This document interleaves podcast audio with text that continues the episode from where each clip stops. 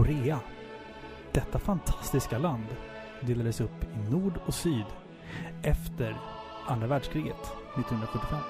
Sydkoreas huvudstad heter Seoul och landet har ungefär 50,6 miljoner invånare. Detta fantastiska land producerar ju väldigt mycket film också. Och det är det vi ska prata om idag i Paripixlars första Sidequest-avsnitt.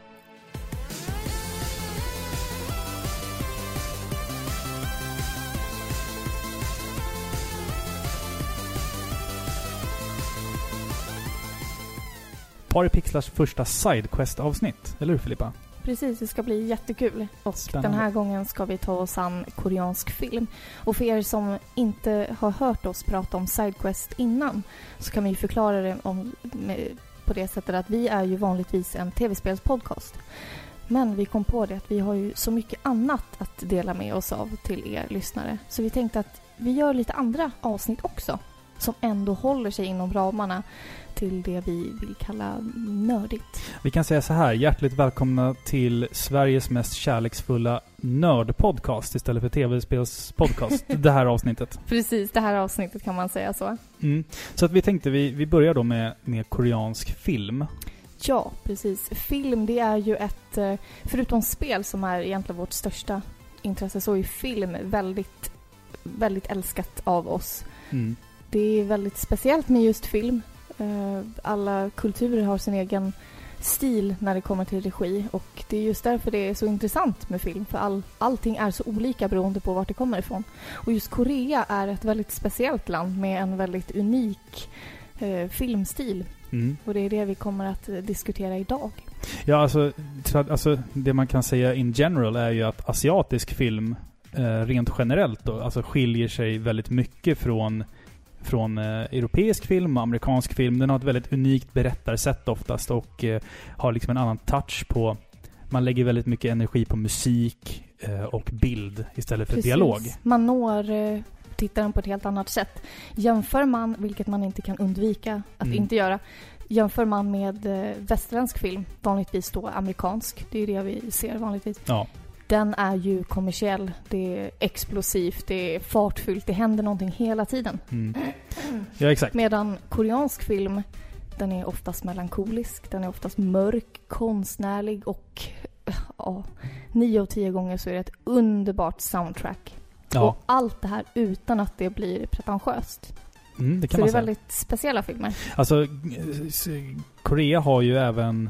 ehm, eller Sydkorea har väl även... Det finns ju även en massa komedier och dramafilmer och det någonting som är enormt stort där nu. Det är ju alltså romantiska komedier är, har ju liksom... Det är en genre som i vår del av världen mer eller mindre har dött. Medan den blommar fullt nu. Men vi har inte sett, Precis. vi har inte sett så många filmer med just det temat. Nej, vi, Ehm, vi har en faktiskt romantisk komedi. Mm, det har vi. Men det är mycket, vi, alltså, det som du, det här är ju filmer som vi vill rekommendera er lyssnare och vi tänker alltså ta upp ett par filmer som vi kommer prata om, eh, förklara en liten synopsis, en liten handling och vad vi tycker om den och varför vi vill rekommendera den och vad gör den filmen unik på sitt sätt. Och det är ju mycket, vi har valt, vi gillar ju koreansk drama. Um, för att Alltså asiatiska dramafilmer skiljer sig väldigt mycket från, från eh, amerikansk och e-, e-, e-, europeisk drama. Precis, och därför kan det... Alltså koreansk film kanske inte faller alla i smaken. Det, det finns en amerikansk regissör, eh, Wes Anderson heter han. Han Ja. har eh, regisserat Royal Tenenbaums och eh, Moonrise Kingdom Mm. till exempel. Och han liknar koreanska regissörer vid ganska många plan, tycker jag i alla fall. Mm. Alla hans filmer går i samma konstnärliga stil eh, där detaljer är väldigt viktigt. Och någonting som förenar honom med alla de här koreanska regissörerna det är just den här svarta humorn. Mm. Och det Exakt. skulle jag vilja påstå är ett nyckelelement i all koreansk film. Mm. Det kan vara väldigt ledsamma filmer där protagonisten eh, tvingas utföra någon form av förnedrande handling. Den, trots att filmen är väldigt mörk och grov och den är väldigt hemsk så helt plötsligt kommer ett inslag som rent ut sagt, eh, alltså man börjar skratta.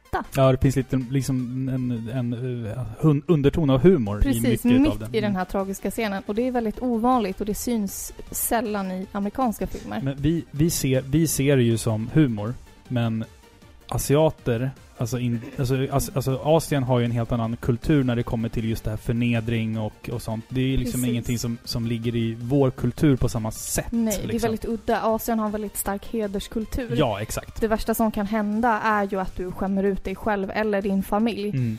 Och det gör att de är villiga att utföra förnedrande handlingar för att liksom återställa respekten och eh, ja, hedern till familjen. Mm. Till exempel, vi kommer ju prata om eh, Oldboy till exempel. Men eh, ett känt exempel det är ju då när han, Odaisu, huvudpersonen, i sluten möter sin nemesis och han får ett sånt chockartat och hemskt besked. Ja. Vilket gör att han, han gör vad som helst för att förbättra situationen. Mm. Till exempel då så går han ner på knä och erbjuder sin värsta fiende att vara dennes hund. Mm. Och liksom går runt, krälar runt på alla fyra, skäller och ger vacker tass. Alltså det, Mm. det blir ett sånt komiskt inslag i den här annars till synes brutalt mörka filmen. Mm. Och det det Jo men vi ser, vi ser det ju bara som humor eftersom att vi vet, vi förstår liksom inte riktigt hur, hur den kulturen fungerar medan det är liksom verkligen kanske en superseriös scen i, Precis. i Korea. Liksom. jag tycker att det blir mer mänskligt. Man känner mer, man sympatiserar mer för karaktärerna och Mm. det är inte förutsägbart. Nej exakt. Alltså du, exakt. du, du vet hur en amerikansk romantisk komedi kommer sluta. Du Mm. vet hur en actionfilm kommer sluta för protagonisten gör alltid samma resa. Mm. Han börjar från en, och jag säger oftast han, för det är oftast en han, från någon obetydlig människa till att bli en hjälte i slutet. Det är Mm. alltid samma resa, Ja, nio av tio gånger. Exakt. I koreanska filmen är det inte så. Nej, slutet är aldrig självklart i de här Nej, filmerna. Och det, Resan det, går upp och ner. det tycker jag är spännande generellt sett i alltså, asiatisk film att det är inte alltid ett lyckligt slut liksom. I många av de här filmerna som vi kommer att prata om nu så är det ju verkligen alltså, mörka och tragiska slut. Eh, Precis. Jag tänkte bara prata lite eh, Korea som filmland, eller alltså Sydkorea. Nordkorea är ju a- avstängt. Nordkorea är Nordkorea. Ja. Där, där visar de inte så mycket film, tror jag, förutom möjligtvis Propaganda, typ. propagandafilm. Ja. Men i Sydkorea alltså är en stark filmkultur. ehm, och biobesökarna i Korea eh, väljer oftast inhemska filmer. Alltså att de vill se sina egna filmer. Eh, filmen My Sassy Girl, till exempel. eh, den sålde fler biljetter än både Lord of the Rings och Harry Potter.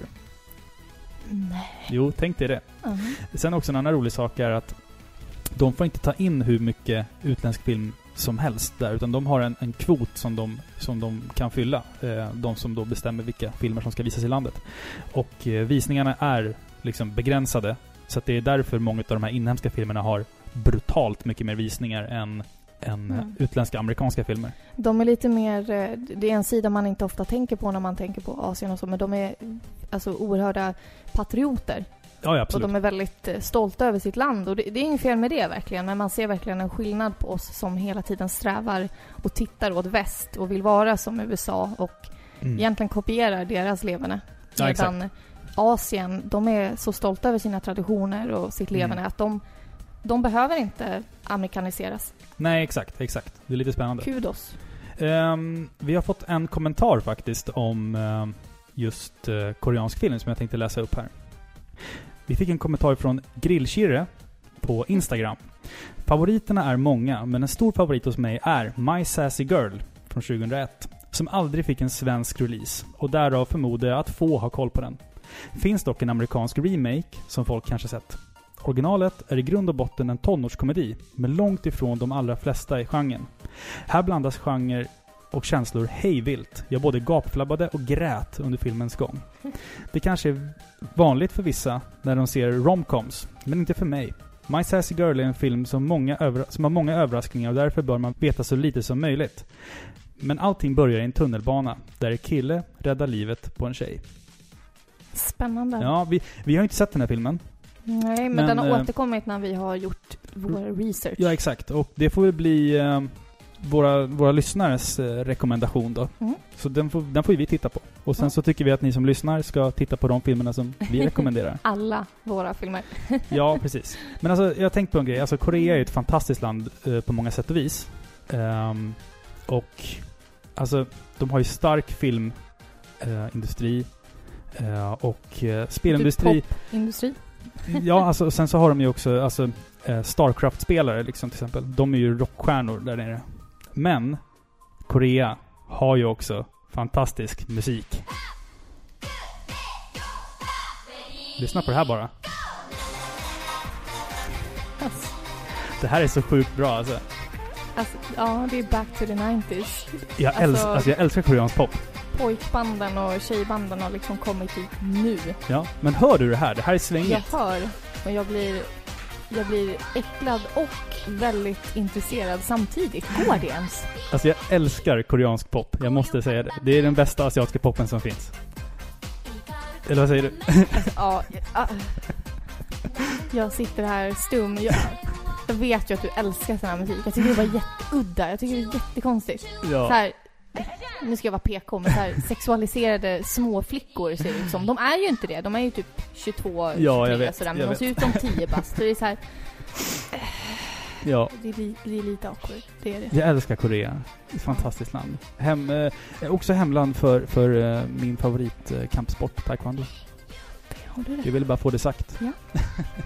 Hörru, vi ska faktiskt sätta igång nu och snacka lite filmtitlar som vi Mm. tycker att ni åhörare... Åh, nej, Nu lät det lite Nordkorea när du sa sådär faktiskt. Åhörare. åhörare, de är inte här och tittar på oss. Så Nej. då säger vi att lyssnarna ska lyssna på, titta på. Mm. Först lite musik. 추워 추워 고요한 밤에 이 거룩한 밤에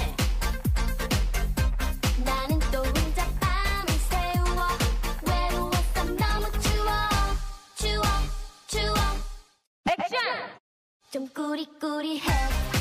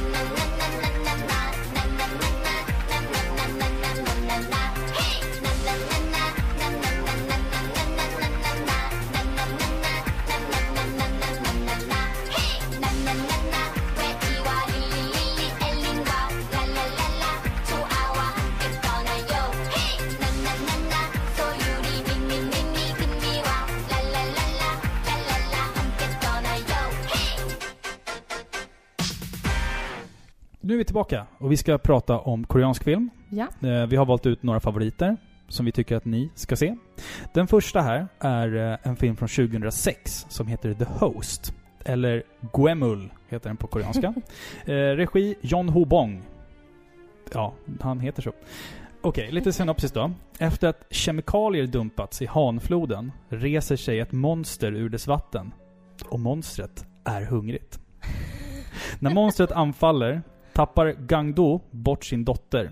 I monstrets fotspår får vi följa familjens jakt på den försvunna flickan.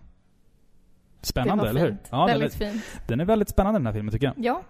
Det jag gillar med den här familjen, tänkte jag säga. Det jag gillar med den här filmen, Mm. det är just att man får följa en helt vanlig familj med lite quirky och lite fåniga och töntiga karaktärer som Mm. letar då efter den här dottern. Mm. Och det, det blir bra för att än en gång så jämför jag med hur en västländsk version av den här filmen skulle vara. Mm. Och då skulle man få följa en ung kille som kanske tar hand om sin alkoholiserade pappa. Och sen eh, är han skitsnygg och så träffar han en tjej. Och så Mm. blir de tillsammans under filmens gång. Exakt. Och sen löser det allt sig och pappan är inte alkoholist sen i slutet. Ja.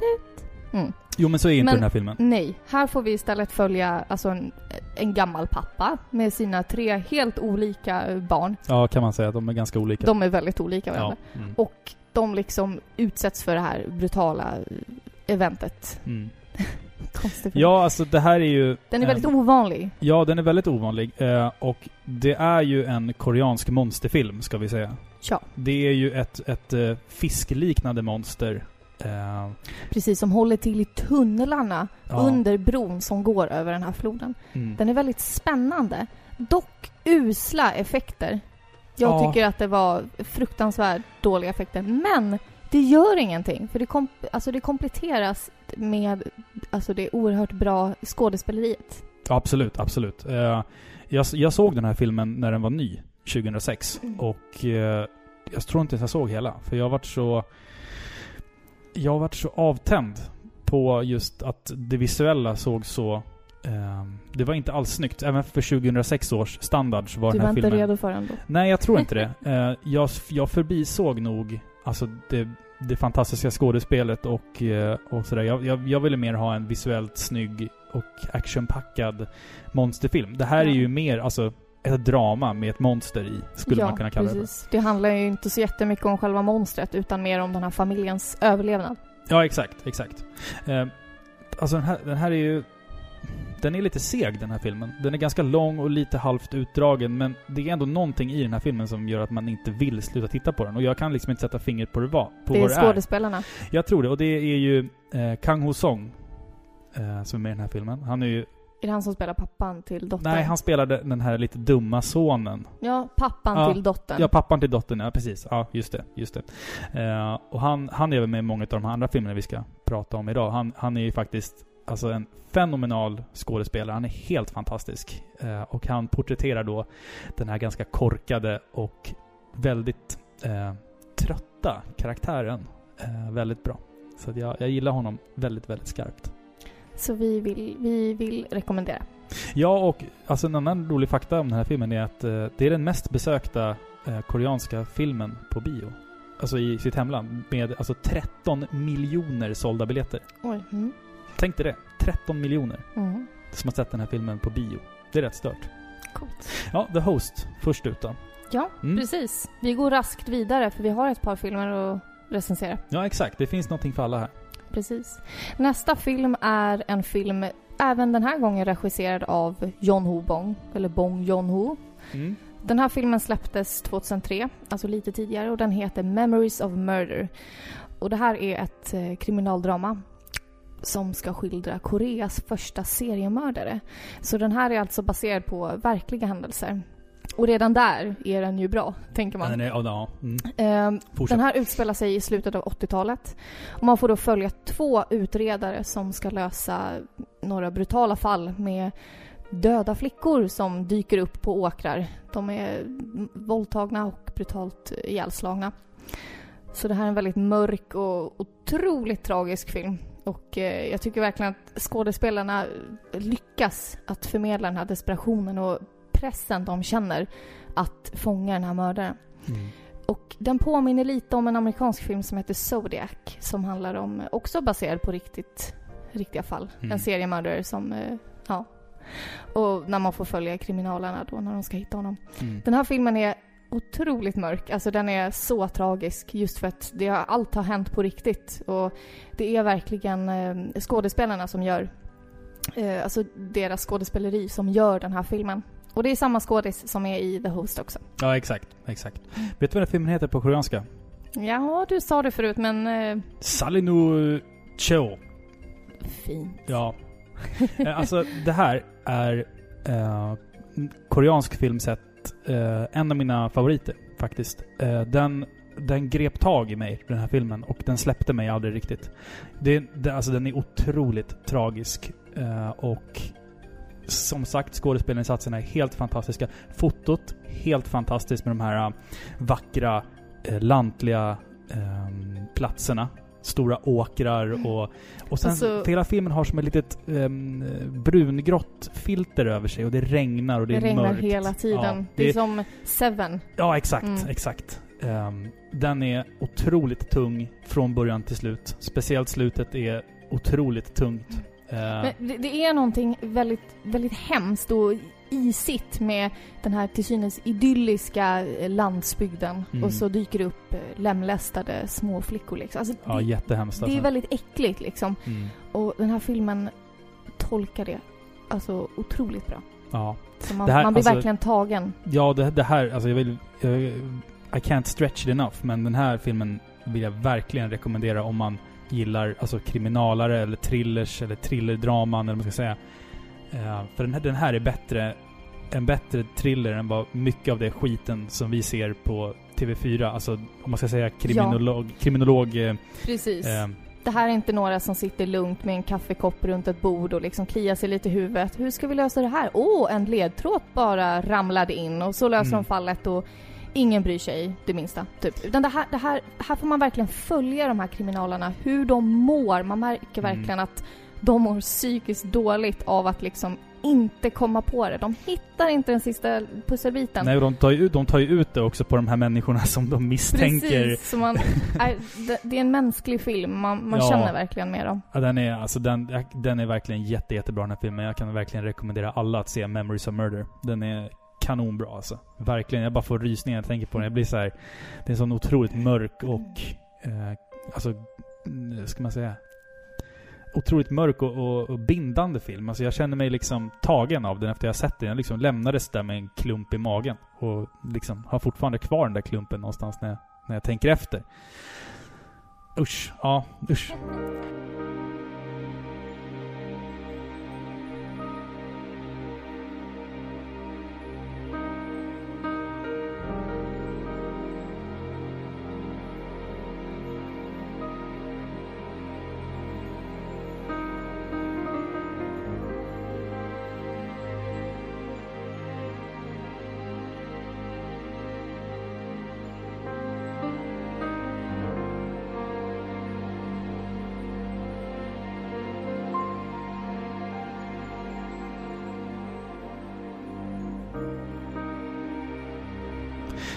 Nästa film är en, en eh, skräckfilm från 2002 som heter Phone.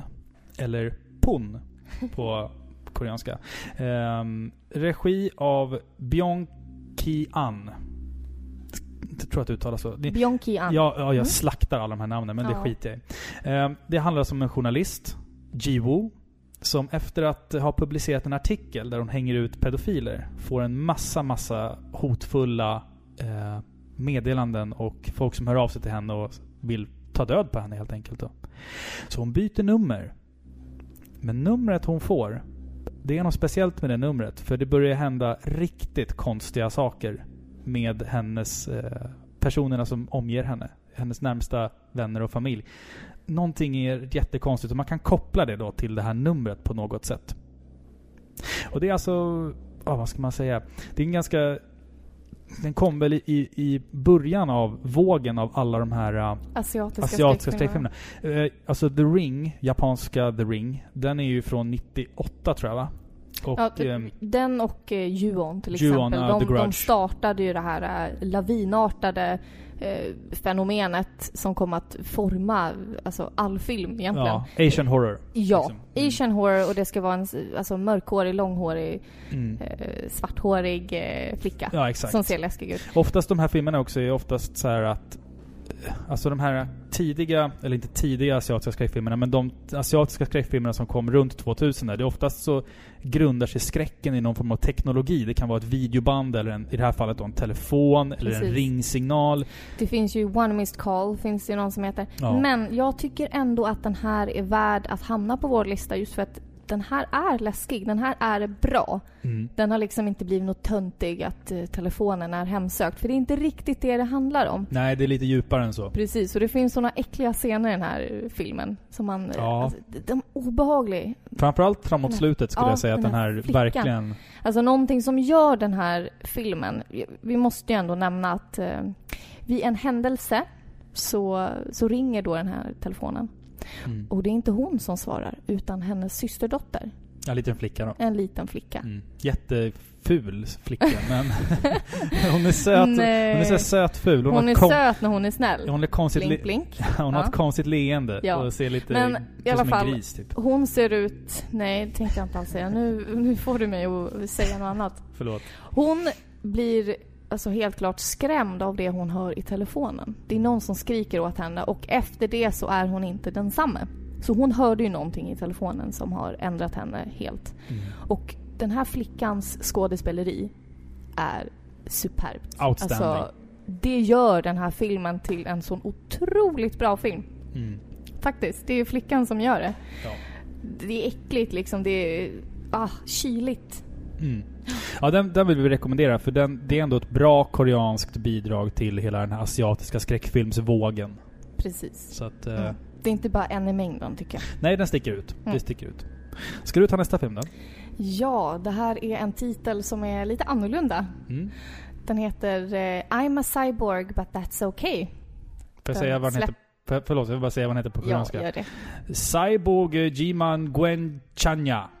Vad fint. Det är Tack. jättefint. Mm. Den här är regisserad av min favoritregissör någonsin. Park Chan-wook. Släpptes 2006. Och det här är den konstigaste och mysigaste kärleksfilmen du någonsin kommer se. Mm. Det handlar om en ung flicka som eh, hon hamnar på mentalsjukhus efter att hon har kört upp strömförande sladdar i handleden. Så de tror ju att hon ville begå självmord. Så då hamnar hon där. Men det grundar sig i botten av att hon, eh, hon sörjer sin mormor som blev tvångsinsatt på ett psykhem. Och den här tjejen då, protagonisten, hon kände då att hon inte riktigt kunde skydda sin mormor. Och hon kände att hon, att hon behövde bli någonting annat. Och där föds då hennes eh, fixidé att hon är en robot. Och hon, Mm. Så hon är ju lite störd i huvudet då. Och därav då att hon eh, körde upp eh, sladdar i handleden för att hon kände att hon behövde ladda sina batterier. Mm. Förstår ni nu lyssnare att det här är en konstig film? Den är väldigt Den konstig. är väldigt konstig. Mm. Eh, på det här sjukhuset så träffar hon väldigt många unika personer som alla egentligen förtjänar en egen film för att de är så välskrivna. Just det, jag kommer att tänka på ett par nu när du pratar om det. Ja, Ja. jo men bland annat en man som är för ödmjuk för sitt eget bästa. Mm. Han får för sig att allting som händer är hans fel. Han går och ber om ursäkt till alla han går och ber om konstant. ursäkt till allt och därför mår han ju jättedåligt. Mm. Eh, det finns en mytoman som kommer på jätteroliga idéer och ja, allt är bara lögn. Mm. Eh, bland annat då. Eh, men det är en väldigt vacker film. Den, spelar ju, den speglar hennes känslor då, hur hon ska ta sig ur Mm. sin konstiga psykos. Eh, väldigt udda, väldigt fånig, men eh, den är jättemysig tycker jag. Mm. Och Park Chan-wook han är ett geni när det gäller att regissera filmer. Han, han vet exakt vilket, vilket foto som behövs för att eh, förmedla en känsla eller... Mm. Han är ett geni. Alltså, det här är ju Park Chan-wooks Amelie från Montmartre. Alltså lite för på berättarsättet och sättet han använder sig av musiken. Ja, det är en narrator. Ja, exakt. Och liksom hel, hela känslan är ju som om man skulle ta Amelie och slänga in den i ett mentalsjukhus lite. Ja, Då typ. skulle du typ få den här filmen. Den är, alltså den är otroligt varm. eh, och eh, har en hel del, som du sa då, färgstarka karaktärer. Eh, och ett väldigt konstigt berättarsätt, tycker jag. För man, man förstår aldrig riktigt om det är om det som händer är i hennes huvud eller om det faktiskt händer. Man förstår ju. Men, Jo, men det alltid. kräver ju att man eh, alltså är... Eh, att man eh, är fokuserad. Ja, exakt. Men alltså, det finns ju vissa scener som man tänker självklart att det här händer ju inte. Men sen finns det vissa scener som man är typ så här, man tänker, men tänk om det här faktiskt händer. Ja, det hade ju varit väldigt konstigt. Det är en liten mindfuck alltså, Ja, i jo. filmen ändå.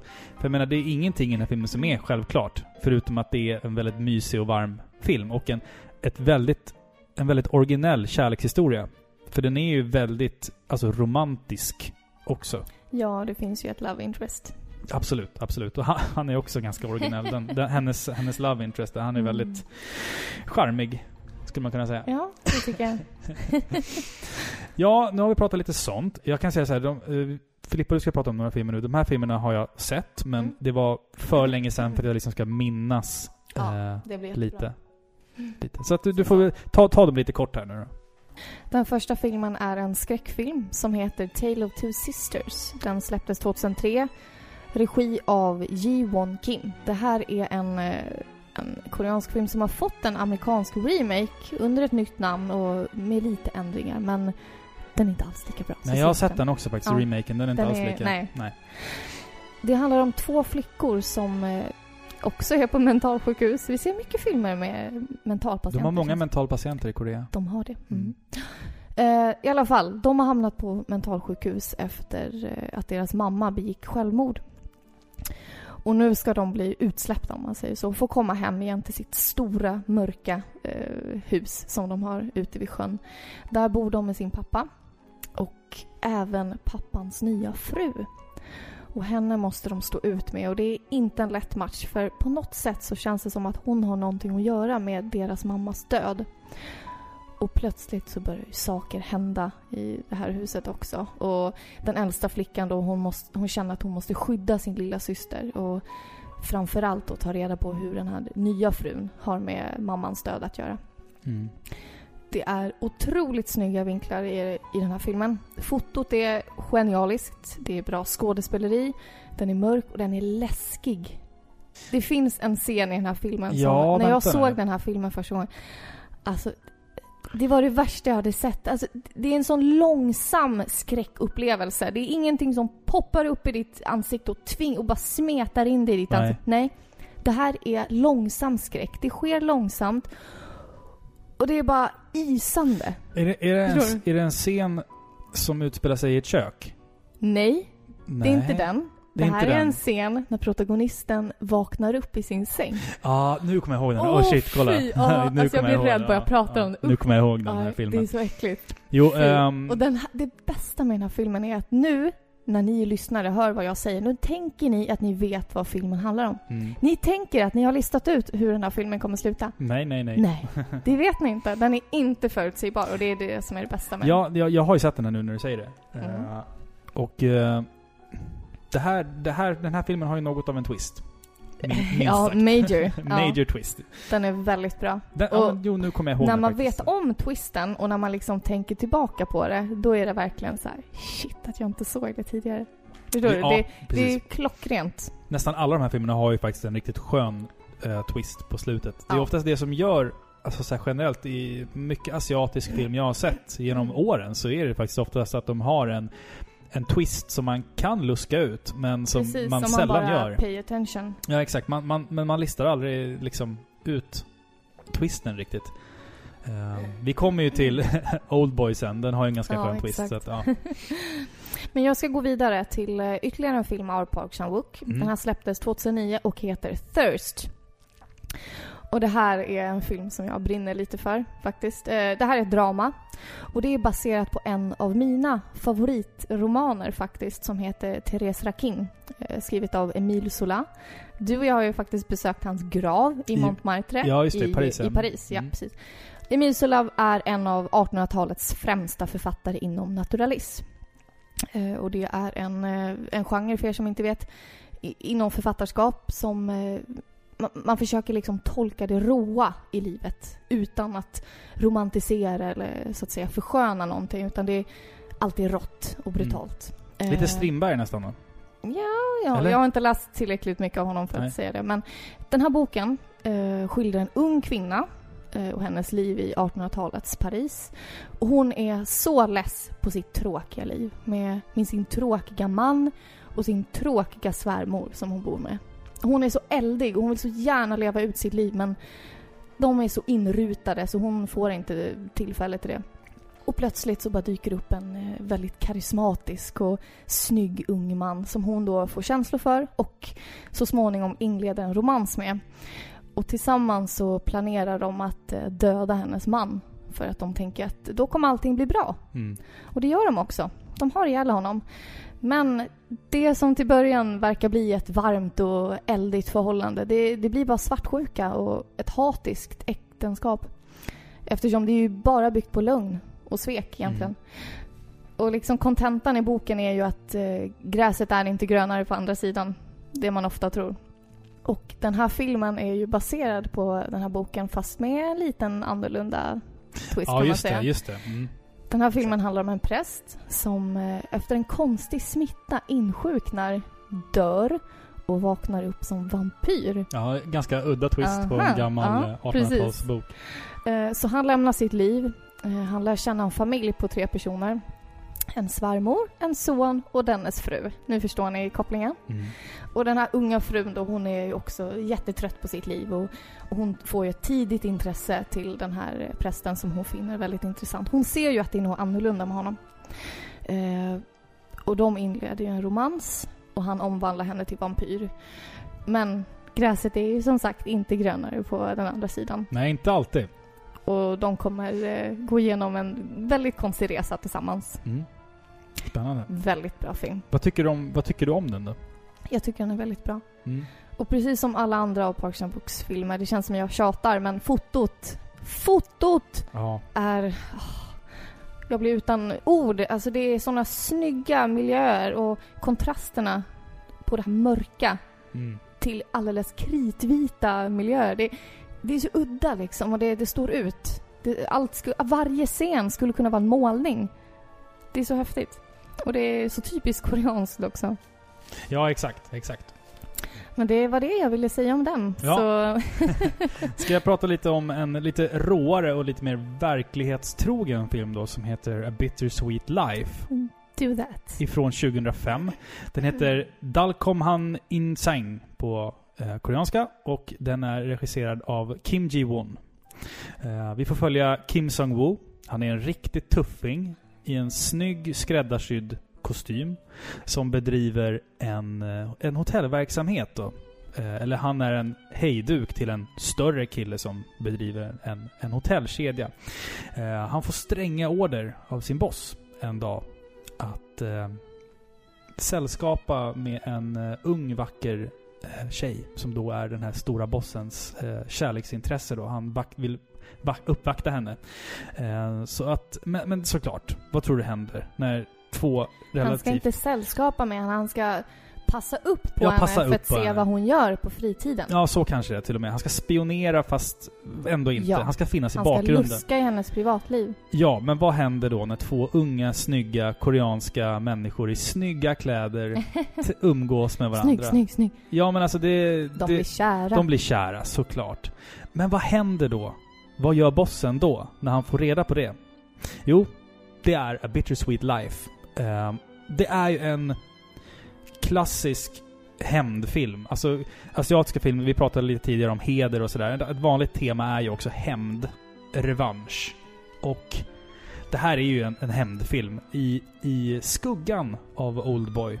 Eh, Precis. Som vi kommer till senare då. då. Exakt. Eh, temat i filmen handlar ju om att man måste väga sina val i livet mot sin moraliska inre kompass. Ja. Han har ju arbetat i flera år åt, åt den här eh, bossen då, av den Mm. här undre världen i Seoul, Mm. antar jag. Eh, men så kommer han då till det här valet där han verkligen inte kan göra det här Nej, exakt. Exakt. valet som då han blir ombedd att göra. Och det gör ju att han finner ju sina närmsta vänner eh, hugga honom i ryggen och han liksom ger sig ut för att hämnas på dem. Mm, exakt. Det handlar filmen om.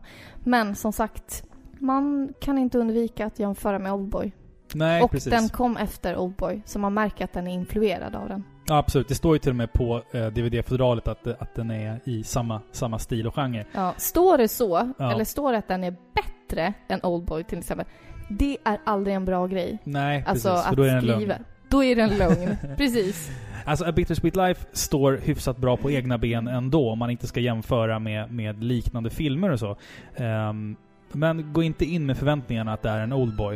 Uh, Nej, för det är det inte. Men så att se den, för, se den bara för den filmen den är. För att det är en bra och knivskarp hämndfilm.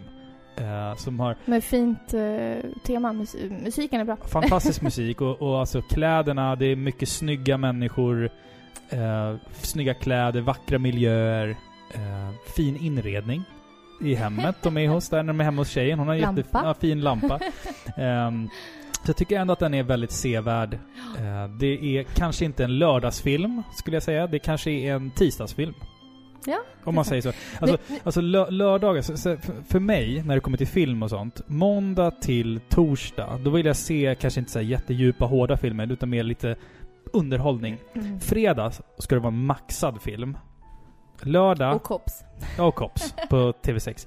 Eh, och på lördag ska det, då har man druckit kanske lite öl, då vill man ha lite lättsam film igen. Och på söndagen vill jag se en djup film som som jag bär med mig resten av veckan, som jag liksom tänker på mycket. Som kanske får en tår att rinna ner till. Ja, det ska rinna en liten, liten ensam tår varje dag i veckan. Vad va, vad fint Robin, vad fint. Ja, tack. Men det är lite Nej. så jag känner, så att det här är en tisdagsfilm typ. Alltså den här filmen, jag, jag drömmer mig bort lite men det, det är ju någonting väldigt fint med asiatiska män i tight, tajta slimmade kostymer med Ja. en cigarett och eh, typ ett vapen och lite blod. Det- Alltså det, det är inte, det är inte många, alltså, jag är skadad. det är inte många folkgrupper som klär så snyggt i en, i en, eh, i en tight kostym eller en, eller en fin eh, aftonklänning. Eller vad man ska säga. Cocktailklänning Som kanske. asia- arga, hämndlystna asiater. Med, med, precis, med skinande Ja. silvriga pistoler. och, och, och sen ska det vara lite blodstänk och, och sådär. Och det ska vara Det, lite det är nice. trasiga knytnävar och, Ja. och sånt. Våld. Och, våld liksom. Och, sånt. Ja, nej men det är klart. Det romantiseras ju. Självklart. Det gör ju väldigt mycket och det, det är det vi gillar också. Ja men exakt, exakt. Nästa film är, jag tror att den är verklighetsbaserad. Ehm, det är en film från 2000 som heter Joint Security Area. Eller Gongdong Guibi Guaisho GSA. Alltså, Också i regi, förlåt om mitt uttal. Eh, men också i regi av den så fantastiska Park Chan-wook. Eh, efter en dramatisk skottlossning på gränsen mellan Nord och Sydkorea så öppnas ett mysterium upp. Det fattas någonting. Någonting försvinner. Eller någonting är inte riktigt som det ska efter den här skottlossningen. Och det oroar ju då nationerna på båda sidor av den här gränsen. En person skickas ut för att lösa det här.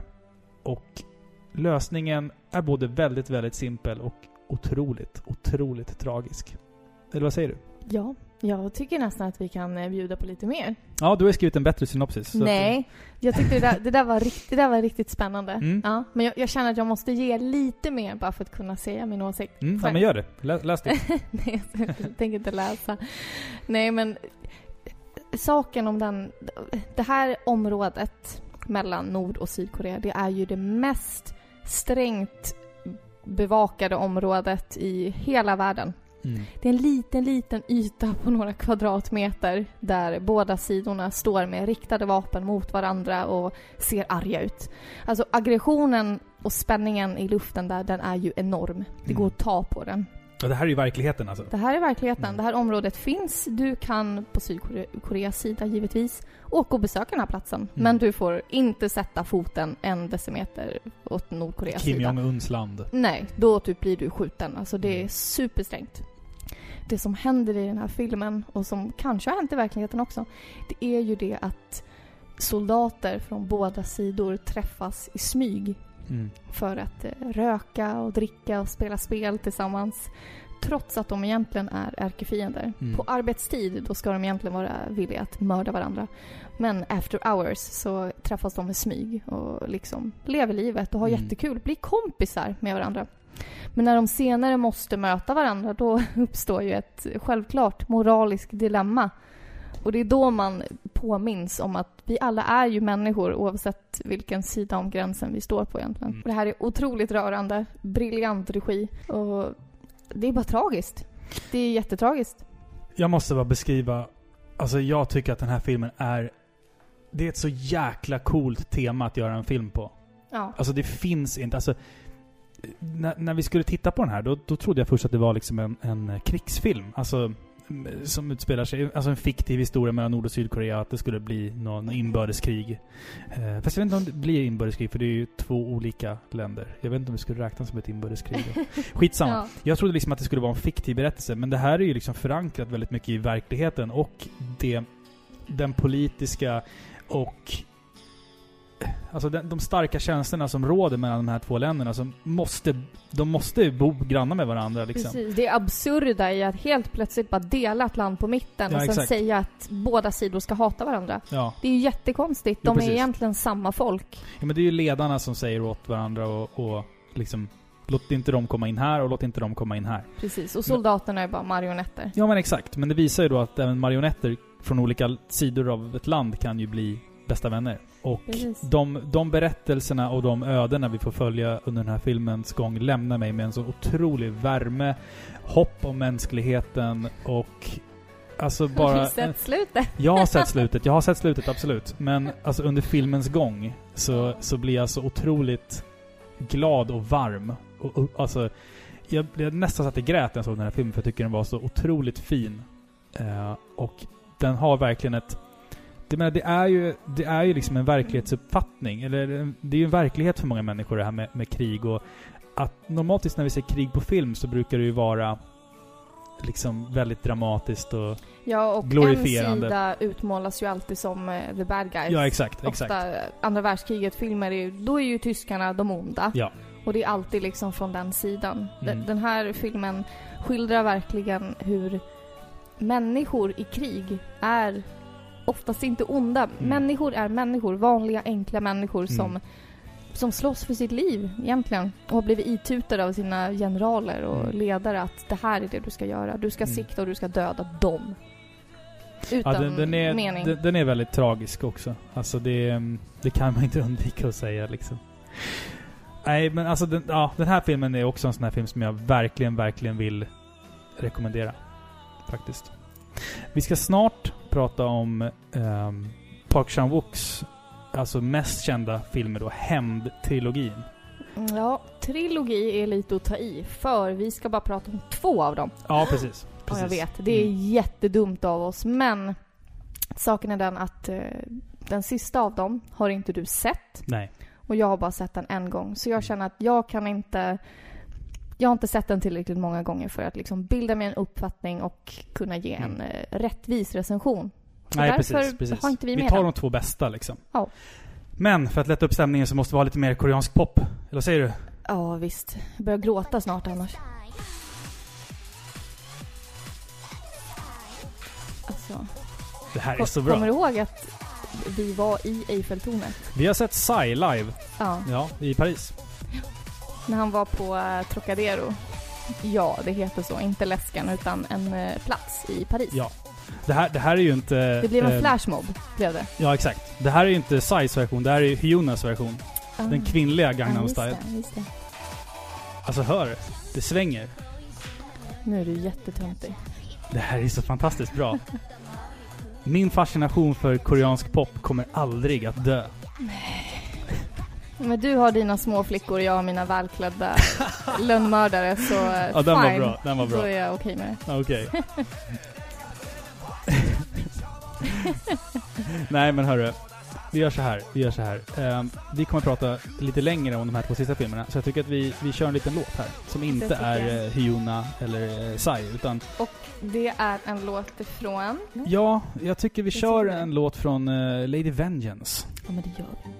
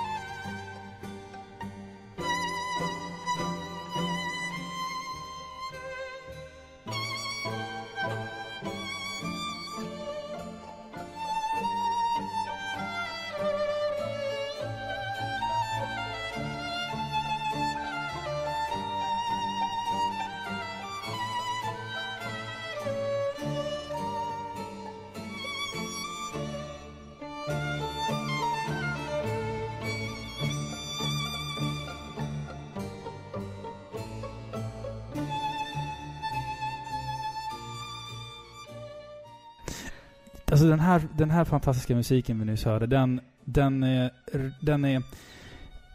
Den är en så stor del av de här två sista filmerna vi ska prata om här nu. Eh, två av Park Chan-wooks stora hämndfilmer. Mäster, mästerverk. Verkligen Så mästerverk. ta fram näsdukarna och förbered dig för att grina. Ja, för att alltså, det, det första jag kan säga är att de här två filmerna då, eh, Lady Vengeance och Oldboy har ju fantastisk musik. Alltså det är...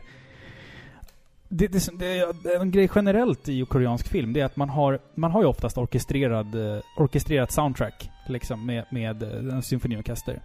Men det som man oftast lägger i fokus i koreansk film, det är oftast alltså blåsinstrument som typ klarinett eller flöjt i kombination då med en vass fiol som spelar någonting melankoliskt och tragiskt. Precis. För att förmedla den här Mm. eh, starka, starka känslan av, av sorg, Desperation. desperation och sen hämnd. Liksom. Ja, men det är ju starka känslor att vilja ge tillbaka på någon. Ja, exakt. Och Och, det klarinetten talar verkligen ett tydligt språk i det. Mm. På något, på något märkligt sätt liksom. Jo, men den, den klassiska musiken gör på något sätt att det blir väldigt eh, konstnärligt, tycker Mm. jag. Det är inte en actionfilm. Det är, det är mer dramafilm. Mm, Det är exakt. inte så jätteviktigt att se effekterna av när ett eh, när en knivägg eh, har bort någons öra. Eller, alltså, förstår du vad jag Mm, menar? Utan mm. det är mer fokus på ansiktet, känslorna. Mm. Men som, om vi säger så här att om någon skulle liksom bli knivhuggen i en amerikansk film, då skulle det oftast vara liksom en lite så här mörk känsla liksom.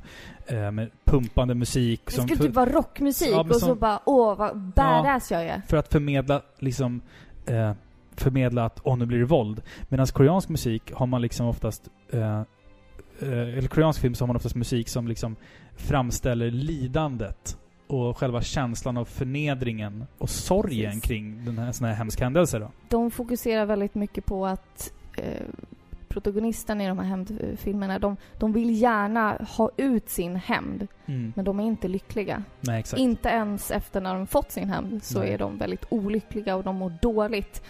Det är lite det som är kontentan med hämndfilmerna också. Med Mm. hämnd egentligen. Alltså Mm. du, du mår ju inte bra av att göra illa någon. Nej. Exakt. Alltså även om det är någon du avskyr så kommer du känna en enorm tomhet efter Mm. att du har då fått vad du velat. Mm. Liksom. Så vi ska prata om Lady Vengeance och Oldboy. Vilken ska vi börja med? Lady Vengeance. Lady Vengeance. Ja. Får jag säga är- vad den heter på koreanska? Förlåt ja. om jag avbryter. Eh, Chin Yo-han Mm. Gemchashi. Jeongji. Ja, något sånt. Ja. ja, precis. Från, från 2005 är den i alla fall. Ja, Mm. precis. Och det är Park Chan-wook som har regisserat den här. Det här är den andra delen i hämndtrilogin. Lady Vengeance handlar om en kvinna som efter många år i fängelse, jag säger många för att jag är osäker på exakt hur många det är. 13 år. 13 var det. Jag har skrivit 19 men det är fel. 13 år i fängelse har hon suttit. Hon släpps ut och då ger hon sig ut på ett eh, uppdrag att hon ska hitta mannen som satte henne där i fängelset. Den här mannen han är en eh, brutal seriemördare. Han, eh, han kidnappar små barn och hänger dem. Ja, det, det här är det filmen handlar om. Den är fruktansvärd. Och i ren dåraktig förälskelse kan man säga så tog hon på sig skulden för det här. Hon var blott 19 år gammal. Där kom eh, 19-åring. Mm. Eh, och nu ska hon då hitta den här mannen. Hon ska kräva sin hämnd och eh, framförallt kunna ge alla barnens föräldrar ett avslut. Den här filmen är otroligt mörk. Den är fruktansvärt hemsk faktiskt. Karaktärerna är djupa, välskrivna och flerdimensionella.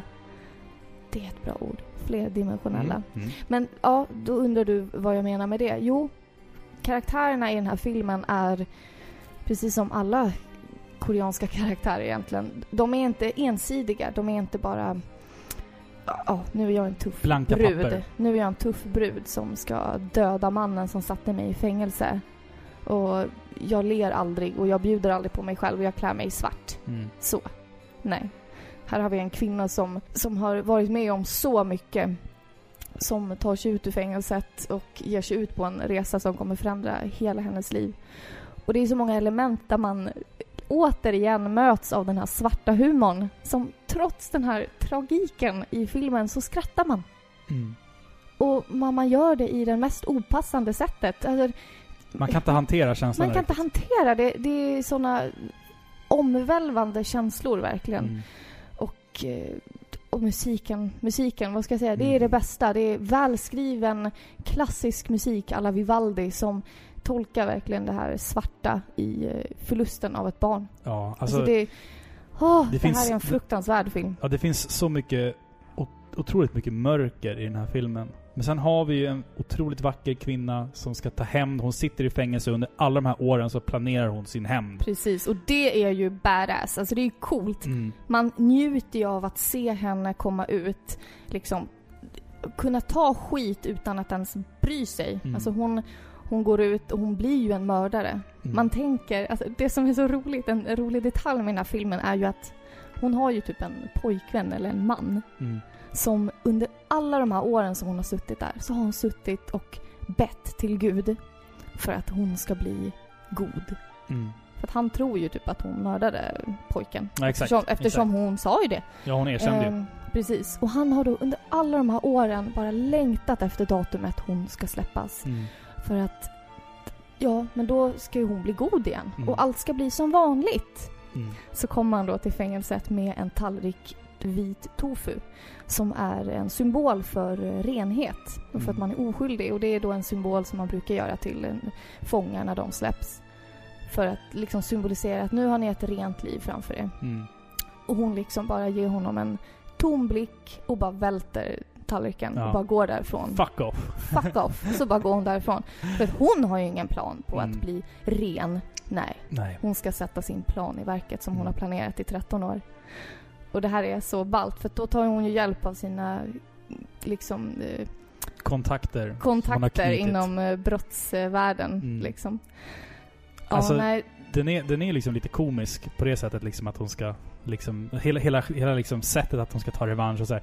Men alltså faktum är att den här filmen är, den är, kan vara en av de mörkaste filmerna jag har sett. Just det här med, som, som förälder själv till en liten pojke nu som är jätteförkyld och man, man, mår verkligen, man får verkligen ont i hjärtat av att höra ens barn hosta eller ha ont i halsen. må eller, dåligt och må grina. dåligt. Och det som de här små stackars barnen utsätts för i den här filmen, det är någonting så otroligt, alltså omänskligt ont, ondskefullt. Så Ja. att man sitter där som förälder och verkligen bara mår så jävla illa av att se den här filmen. Men det är någonting så jävla tilltalande med revansch och hämnd i den här filmen. Här, här bygger man upp en sån otrolig hatbild till den här mördaren då. Så att man sitter själv och vill bara att han ska dö så jävla långsamt det bara går. Mm. Eh, och det gör han. Eller? Ja, precis. Och föräldrarna till de här döda barnen har ju en, har ju en, en ganska stor roll i den här filmen också, längre fram. Eh, utan att spoila då. Och de sitter ju då och... Under, under en sekvens då i filmen, jag ska... Mindre spoiler. Mindre spoiler här nu. Eh, så får ju föräldrarna reda på ungefär hur deras barn har dött.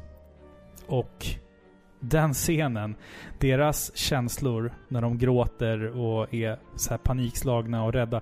Det känns så jävla äkta. På något jävla sätt. Och Och liksom så här, förlåt men, men det i, i, i, tillsammans då med, med den här fantastiska eh, fotot i den här filmen. Färgsättningen, den dramatiska musiken. Det, alltså det blir liksom... Man sitter där själv och bara blir helt så stum. För att det är så hemskt och så jävla, jävla mörkt. Ja, alltså den här filmen kommer lämna dig i tårar. Jag, jag Ja, grinar absolut. alltid åt den där scenen du nämner för Ja, den är, den typ är inte, så mörk. jag kan typ inte se den här filmen mer än Nej. en gång. För det, det går inte. Alltså den är så... Den är, den är fantastiskt härlig och tillfredsställande just för det här med hämndsyftet. Men det... Ja, Jag, jag ska spoila en liten grej. en liten spoiler. Ja, Mm. och det är att mördaren filmar allt. Ja, exakt. Ja, Mm. så nu förstår ni vad vi pratar om. Sen har vi också en fantastisk... Två fantastiska skådespelare i den här filmen. Lady Vengeance, jag vet inte vad hon heter. Hon heter inte Lady Vengeance, men Och också då mördaren i den här filmen. ja, precis. Ehm. Lady Vengeance, om vi får kalla henne så. Ja. Jimja, som hon heter. Mm. Eh, hon är ju... Hon spelar ju även i Joint Security Area. Mm. Och mördaren i den här filmen, han spelar huvudpersonen i vår nästa film, Mm. Oldboy. Han heter Min Sik Choi. Ja.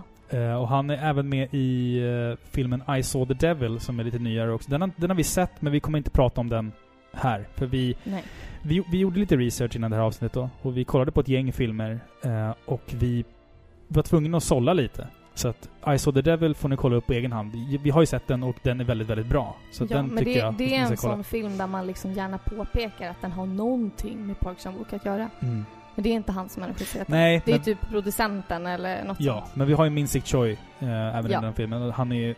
Han är alltså... Hans avslut i den filmen är ju legendary. Ja, shit. Mm. Men han, han är Koreas absolut främsta och bästa skådespelare, enligt mig. För han, ja. hans Han gestalt... är väl med i den här Shuri? Heter den så va? Den han inte vi se, men det är en actionfilm. Ja, precis. Den är, Mm. Han är nog med i den. Mm. Men han, han är ju... Han är med i många av alltså de här filmerna då. I, speciellt i Park Chan-wooks filmer är han med. Och Alltså, han... Han, Fantastisk skådespelare. ja, alltså han är... Han platsar bland eh, Hollywoods elit. Ja, att han inte är alltså en, en mer etablerad skådespelare i vår del av världen är egentligen ganska konstigt. För han är alltså en otroligt Kanske är dålig duktig på skådespelare. engelska bara. Ja, det kan vara så. Men han är, Mm. alltså, han är ju faktiskt en väldigt, väldigt, väldigt bra skådespelare. Och kan spela både hjälte och förvirrad bad guy och, och allt möjligt skit. Han är fantastisk. Då tycker jag att vi börjar prata om hans film. Ja, han, precis. Där han, där han är huvudperson. 사랑해요. 아저씨.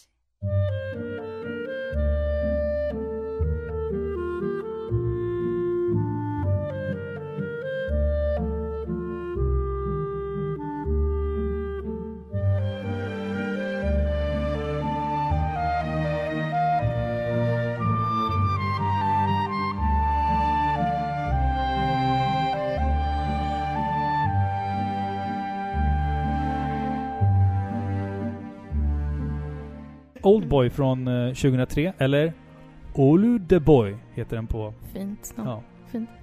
Ja. Vi ska ju spara det bästa till sist Yes. såklart. Det här är min favoritfilm. Av all time. Faktiskt.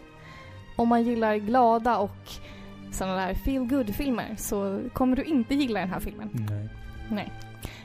Det, finns en eh, remake på den här och den tycker jag inte att ni ska se. Nej, Alltså- undvik den. Den är, den är väl helt okej men alltså, jämfört med det här mästerverket så är den ingenting. Så Den ger, den ger inte originalet rättvisa. Nej, Nej. för den är, den är filmad i västerländsk tappning och då, då förlorar den allting. Mm. Så det går inte. Absolut. Det här är en koreansk film liksom. Den måste ha det här udda, råa, vassa asiatiska. Mm. Oldboy är alltså den första filmen i den här hemtrilogin. Och då får du följa en eh, medelålders man som heter Odaisu. Han är lite så fånig, lite halvfet, glasögon och ja, en, en vardaglig pappa helt enkelt. Som efter en regnig kväll så är han på väg hem till sin fru och dotter. Han blir kidnappad och instängd i ett rum i 15 år. Under de här åren så så får man ju följa honom då. Man får se hur han hanterar allt ifrån sexuell frustration till eh, ilska över de som har satt honom där. Men han får inga svar alls under de här åren. Jo, förlåt, det- för jag bara avbryta det. Vi måste ju beskriva bara rummet han är fast i. Ja, det ser ut som ett hotellrum ungefär. Mm. Och Men- varje gång de behöver pilla på honom eller raka honom eller någonting så är det en eh, gas som utsöndras så att han liksom det, tappar medvetandet. Ja, exakt. Och det är typ en etta med, ehm, med duschvrå och en TV och en säng. That's Ja, it. Mm. That's it. Förlåt. Fortsätt. I det här rummet så lever han då och ska hantera sin ilska. Men han får inga svar alls på varken vem det är som har satt honom där, varför han sitter där, men viktigast av allt, varför han släpptes ut. För det gör han. Efter 15 år så släpper de ut honom utan någon förklaring alls. Och då måste han söka i sitt förflutna till varför någon anser att han har gjort sig förtjänt av att sitta där. Mm. Och den här filmen innehåller en av de snyggaste scenerna någonsin. Det här är en, en, eh, en scen av en lång fight som filmad från sidan då. Och det är bara en tagning. Mm. Och den är så sjukt bra. Den är så jävla lång den här den scenen är också. jättelång och det är, alltså det är riktigt skickligt att kunna filma allt det som händer bara i en tagning. Vet du hur lång tid det tog att filma den scenen? Nej. Tre dagar Oj. tog det. Alltså, man, man höll på åtta timmar om dagen ungefär i Mm. tre dagar Mm. innan man var nöjd med den. Ja, jag kan tänka mig det. Mm. Det som är så fint är att Odaisu, han, Han är liksom ingen perfekt människa. Verkligen inte. Han är liksom lite halvfet. Un ja, visserligen under de här 15 åren då har han tränat väldigt mycket för han Mm. tänker att han ska ju slå ihjäl den som har satt honom där. Ja, exakt. Så han har ju fått lite muskler, han har ju tappat sin livslust totalt Mm. så han har ju bara ett mörker runt om sig. Och så har han en svart kostym och det är jätteballt. Och när han slåss mot de här människorna då, det är liksom inget alltså perfekt koreograferad fight. Alltså att alla duckar precis i Nej. rätt tid och sådär. Utan det här är människor som slåss och de blir trötta så de måste ta lite Mm. pauser då och då. Alltså det ja, det är så välskrivet och det ser så bra ut. Du vet, du vet i så klassiska barnfilmer när, när eh, två stycken slåss så brukar det bli som ett dammmoln och så brukar man bara se en fot sticka ut där och så står det så klonk där Ja. och sen så ser man någon, en hand flyga ut. Det är ungefär så Mm. det ser ut. Fast minus liksom själva röken och dammolnet. Utan Precis. det är Ja, bara det- en jävla brawl. Ja, det är perfekt. Och det, Mm. det ser trovärdigt ut. Absolut. För jag menar, om du har en kille mot 20 pers, då Mm. tänker ju inte du att han ska klara det. Nej, exakt. Men den här scenen får dig att tro att ja, Mm. det ser trovärdigt ut. Ja. Och genom hela den här filmen så kommer han då ett steg närmare i taget till vem det är som har satt honom där. Mm. Men viktigast av allt, varför han sitter där. Men Varför vill man mura in någon i 15 år? Det är det som är Precis, grejen. Det är och det som är frågan i filmen. släppa Liksom. ut honom. Varför släppa ut honom? Men den här filmen innehåller en av de sjukaste twist, twisterna, Mm. twistarna Twist, i, ja. någonsin i filmhistorien. Jag tycker Mm. att den här är... åh, det, är så, det är så äckligt. Ja, exakt. Och, och just, just det här med att den berättas kronologiskt inkorrekt. Du får hela tiden en ny pusselbit för varför han sitter där. Liksom, han hittar liksom fragment av sin ungdom och sin Precis. barndom och börjar liksom kanske förstå vem det är som vill mura in honom i 15 år och varför. Mm. Eh, och alltså, den, den här filmen är som du säger, den är så sjukt jävla udda. Och det, det är seriöst. Jag vet att, det är, att du håller med mig. Det är, den, det är den bästa filmen som någonsin har gjorts. Ja, jag tycker det. Och alltså, när handlingen, när plotten avslöjas, alltså, Mm. det, det är så genomtänkt att man ryser. Ja. För jag menar, vi är ju vana vid ett västerländskt tänk. Alltså, Mm. ni tror att jag hatar västerländsk film för jag pratar så mycket skit om Det gör Jag gör inte. inte det. Jag Nej. älskar film. Jag har sån stor respekt för alla regissörer Mm. i USA och i England och ja, i västerlandet helt enkelt. Mm. Men det blir ju att man jämför. Självklart, man kan inte undvika det. Nej, nej. Och liksom, den här plotten, den här twisten i filmen, den får en att ifrågasätta allting som man har lärt sig om film. Ja, exakt. Man känner sig så besviken och förrådd nästan. Att man inte kunde lista ut man- det tidigare. Man har ju liksom, man har en protagonist som man liksom lär känna på en gång. Jaha, Mm. han är så. Sen liksom börjar han sin resa. Och han når toppen och man tycker att han är så bra. Mm. Man älskar honom. Ja, man, Man man känner blir för honom, i man honom. sympatiserar för honom. Man Mm. vill att han ska lyckas. Man vill att livet ska bli bra för honom. Mm. Och sen bara kommer det där twisten som en käftsmäll. Och Mm. man bara, Nej, precis. Nej. Alltså, det är ju svårt att inte älska eh, Hodaiso. mm. Eh, han är ju en medelålders man, lite halvt alkoholiserad eh, och då som söker hämnd. Och man, man rootar ju för honom hela vägen. Liksom. Ja. Man vet att han ska vinna. Han Men det så, kan inte bli bra. Nej, precis. Det blev fel. Alltså sekunden han satte foten i hotellrummet. ja, exakt. Det blev fel redan från början. Han är alltså, han är en...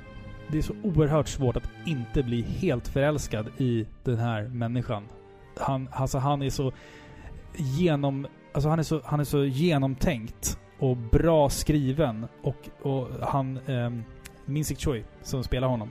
Alltså fantastisk insats. Han gör sin, sin, sitt livs roll i den här filmen. Ja. Och Park Chan-wook är i... Alltså han, Park Chan-wook kommer aldrig att kunna toppa det här.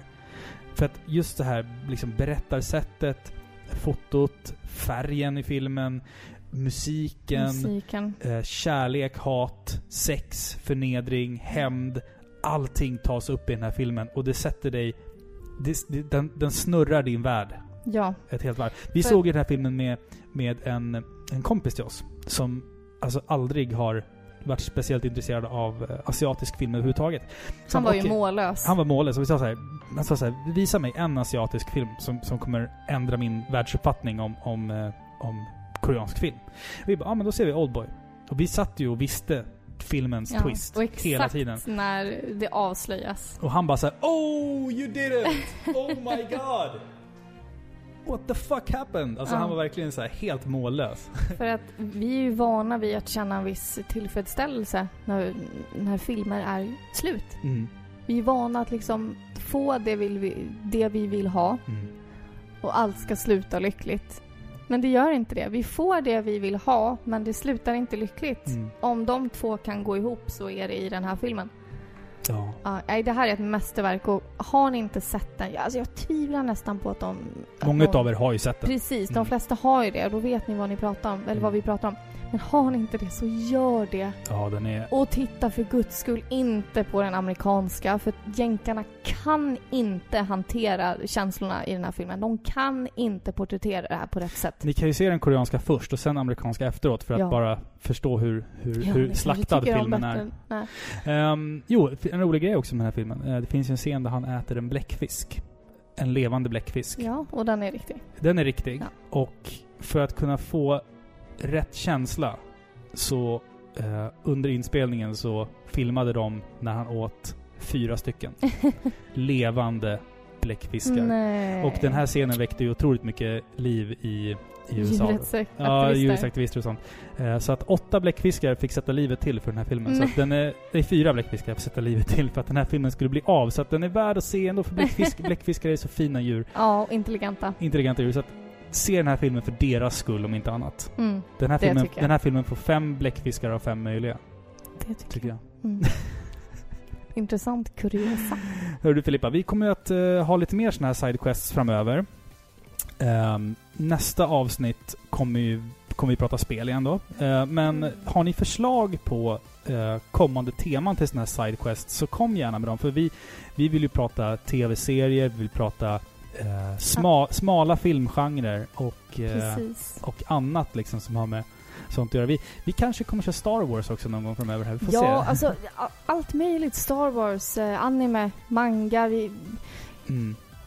Vad som helst. 80-talsrysare, vad som helst. Skräckfilmer. Alltså, Mm. Kom med idéer. Det är jätteroligt att läsa era kommentarer. Vi hoppas att ni har uppskattat den här liksom första foten in i vad vi kallar för Sidequest då. Ja, och förhoppningsvis så har ni fått se en annan sida av oss Mm. och lärt känna oss lite mer. Ja, precis. Så, har ni några frågor till oss eh, eller förslag eller vad som helst så kan ni ju hitta oss. Eh, vi har en ny mailadress. paripixlar.gmail.com Vill ni hitta oss så finns vi på facebook.com paripixlar. Vi finns på videospelsklubben.se där vi, där vi då huserar med massa andra trevliga podcasts. Vi finns på iTunes, vi finns på Acast. Instagram, sa jag det? Instagram, Vi paripixlar. finns överallt. Vi finns överallt där ni vill att vi, kan ska inte finnas. undvika att inte hitta oss. Nej, precis. Sen, sen vill jag bara säga så här att jag vill be om ursäkt för att det här avsnittet har tagit så lång tid. Mm, ja, och det exakt. är ju... Vi har ju en liten pojke som precis har börjat på förskola. Och Mm. vi har varit sjuka i över en månad. På riktigt, jag Ja. skojar inte. Över en månad. Vi, han började eh, förskola den 20 augusti. Sen Mm. dess har vi varit sjuka. Ja, det har ju pendlat Do the lite. math. Du har ju varit sjuk i tre omgångar. Jag varit sjuk i en omgång och Dante har varit Typ fem, sex. konstant sjuk. Han, Ja, alltså han, konstant. så jag menar, det är mycket så här, gå upp på nätterna och, och torka snor och ge nässpray och välling och vatten. Ja, och, äh, det är ett elände. Så ja. vi har inte orkat för vi har varit sjuka Mm. själva med feber och yrsel och huvudvärk och Tandvärk. snor och tandvärk och host... Uh, nej, Huvudont, fy. brutna Ja. ben. Nej. Nej. Nej men så, Ja. det är så tyvärr. Men Tack för att Ni- ni håller ut. ja, Mm. ni ska veta att vi brinner verkligen för det här och vi... ah, det är så skönt att få sitta här igen och Mm. få snacka av sig. Imagine a night This was the right thing to do. where every decision the hell was that? and every single action I just saw someone at the cabin. affects your fate Very funny. Guys, come and the on. fate of those around you. Oh my god, what was that? We need to go get help now. Could you live with the consequences?